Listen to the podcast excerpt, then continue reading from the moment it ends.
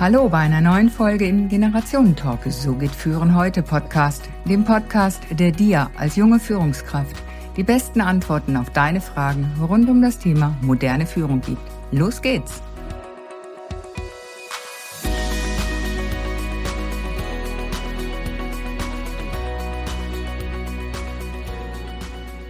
Die jungen Leute heutzutage können ja kein Deutsch mehr.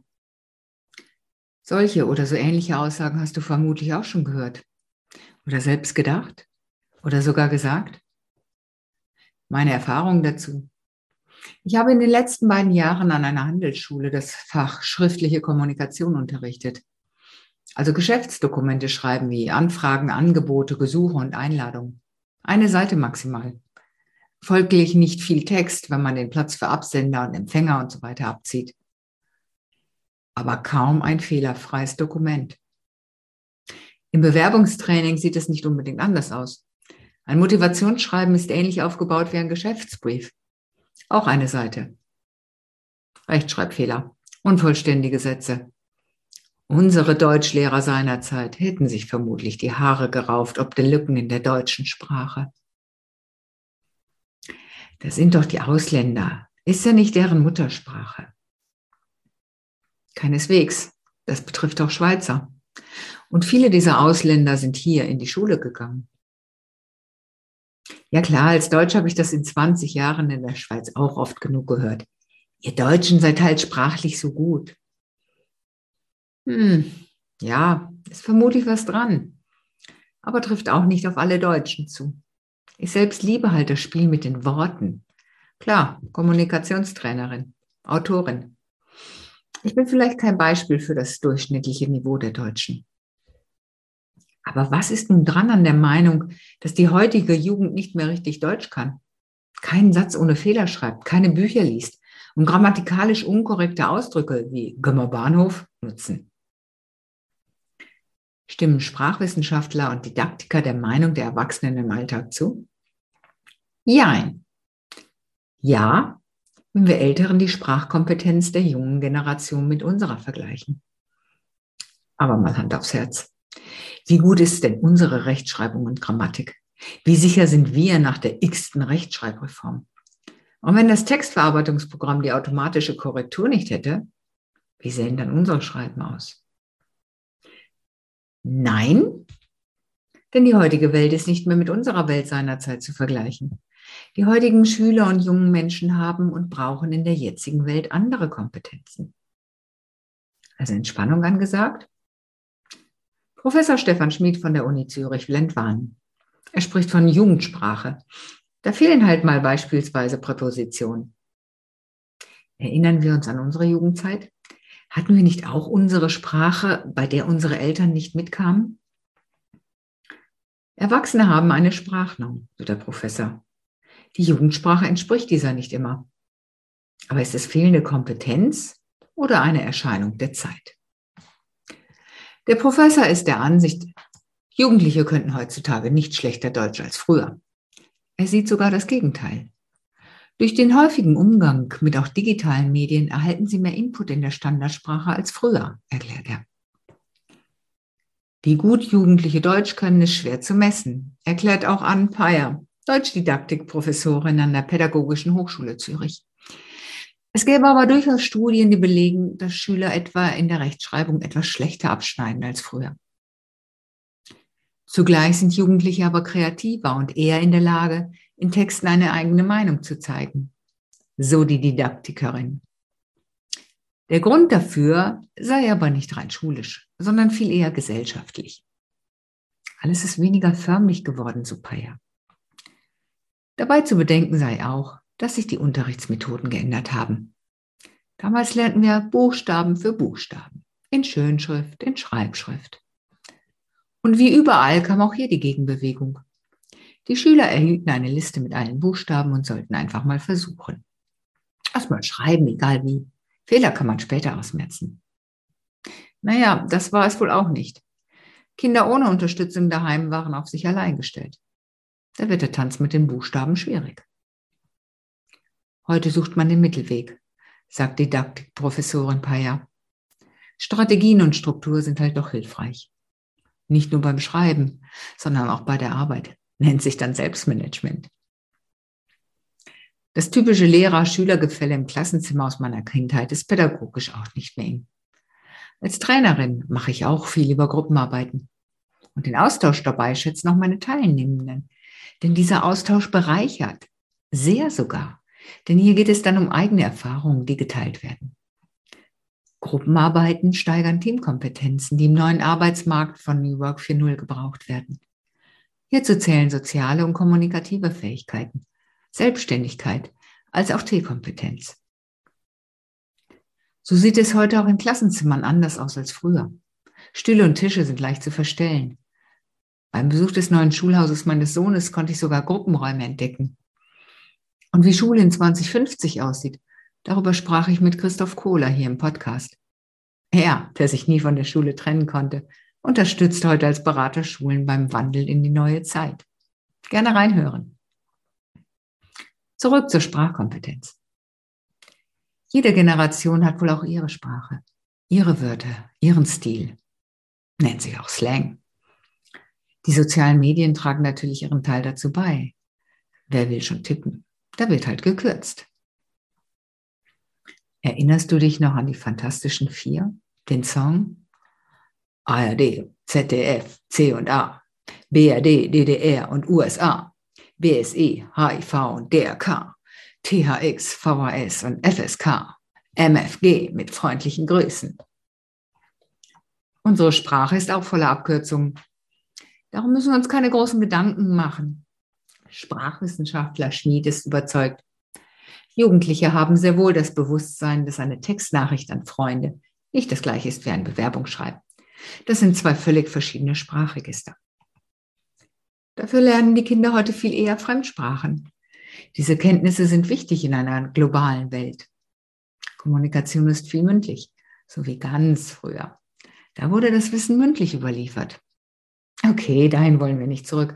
Aber vielleicht entspannt der Gedanke ein wenig den Anspruch des Perfektionisten.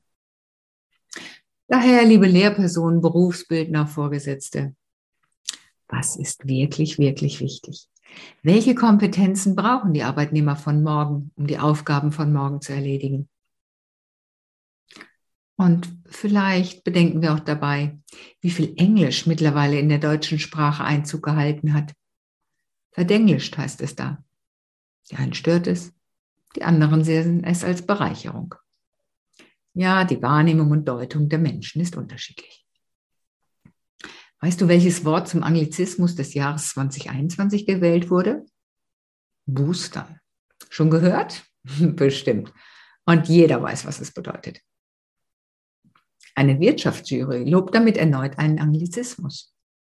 Die Jury um Sprachwissenschaftler Professor Anatol Stefanovic von der Freien Universität Berlin lobte die Schnelligkeit, mit der es eine Lücke im Wortschatz gefüllt habe und die Leichtigkeit, mit der das Wort im grammatischen System des Deutschen seinen Platz finde.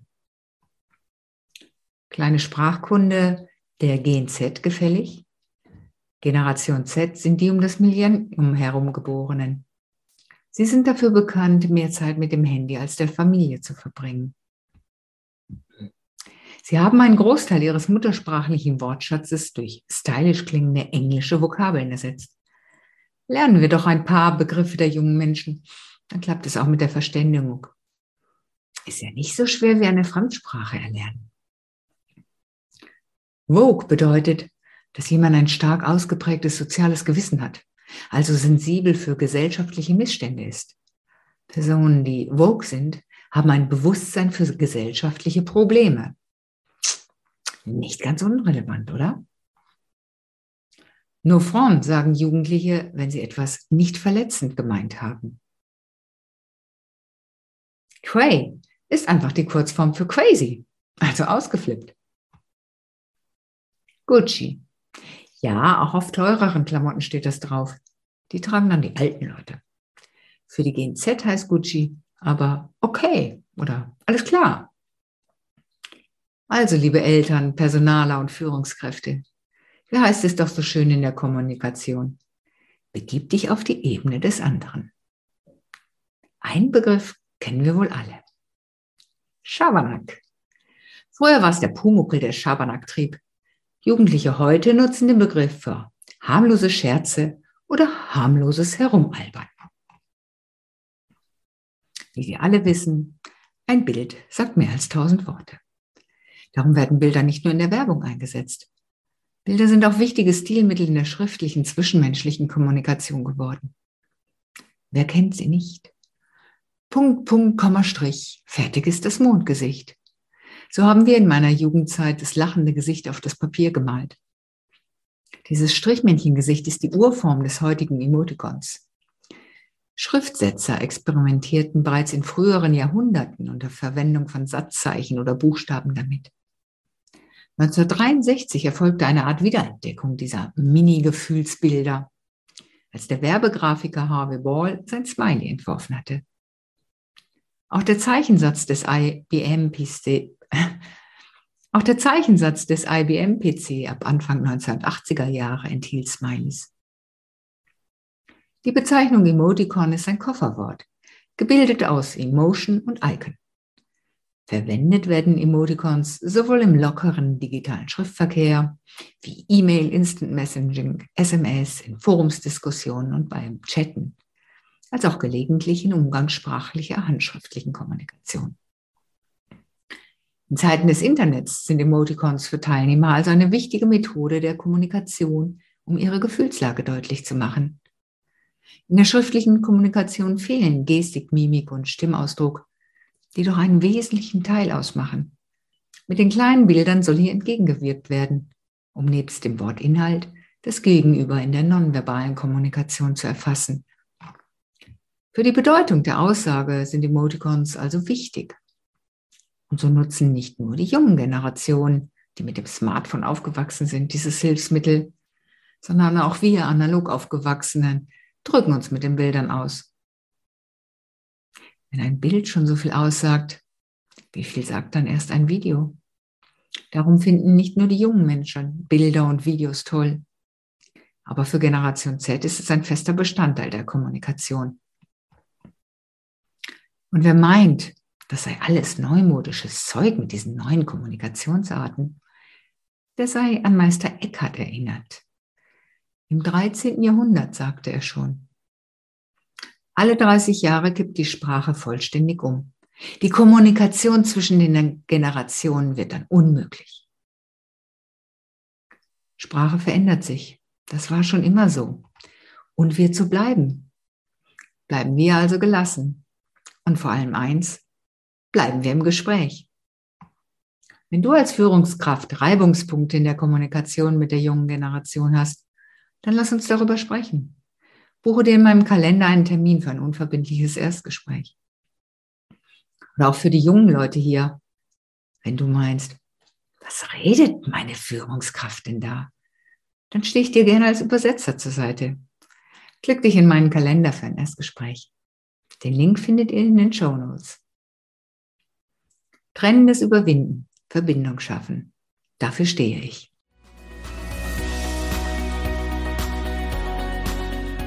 Damit sind wir mit dem heutigen Talk am Ende angekommen. Danke, dass du wieder mit dabei warst. Und damit du auch das nächste Mal wieder die besten Tipps bekommst, bewerte bitte noch den Podcast. Am besten mit einem Klick auf Proven Expert. Den Link findest du in den Show Notes. Bis zum nächsten Talk.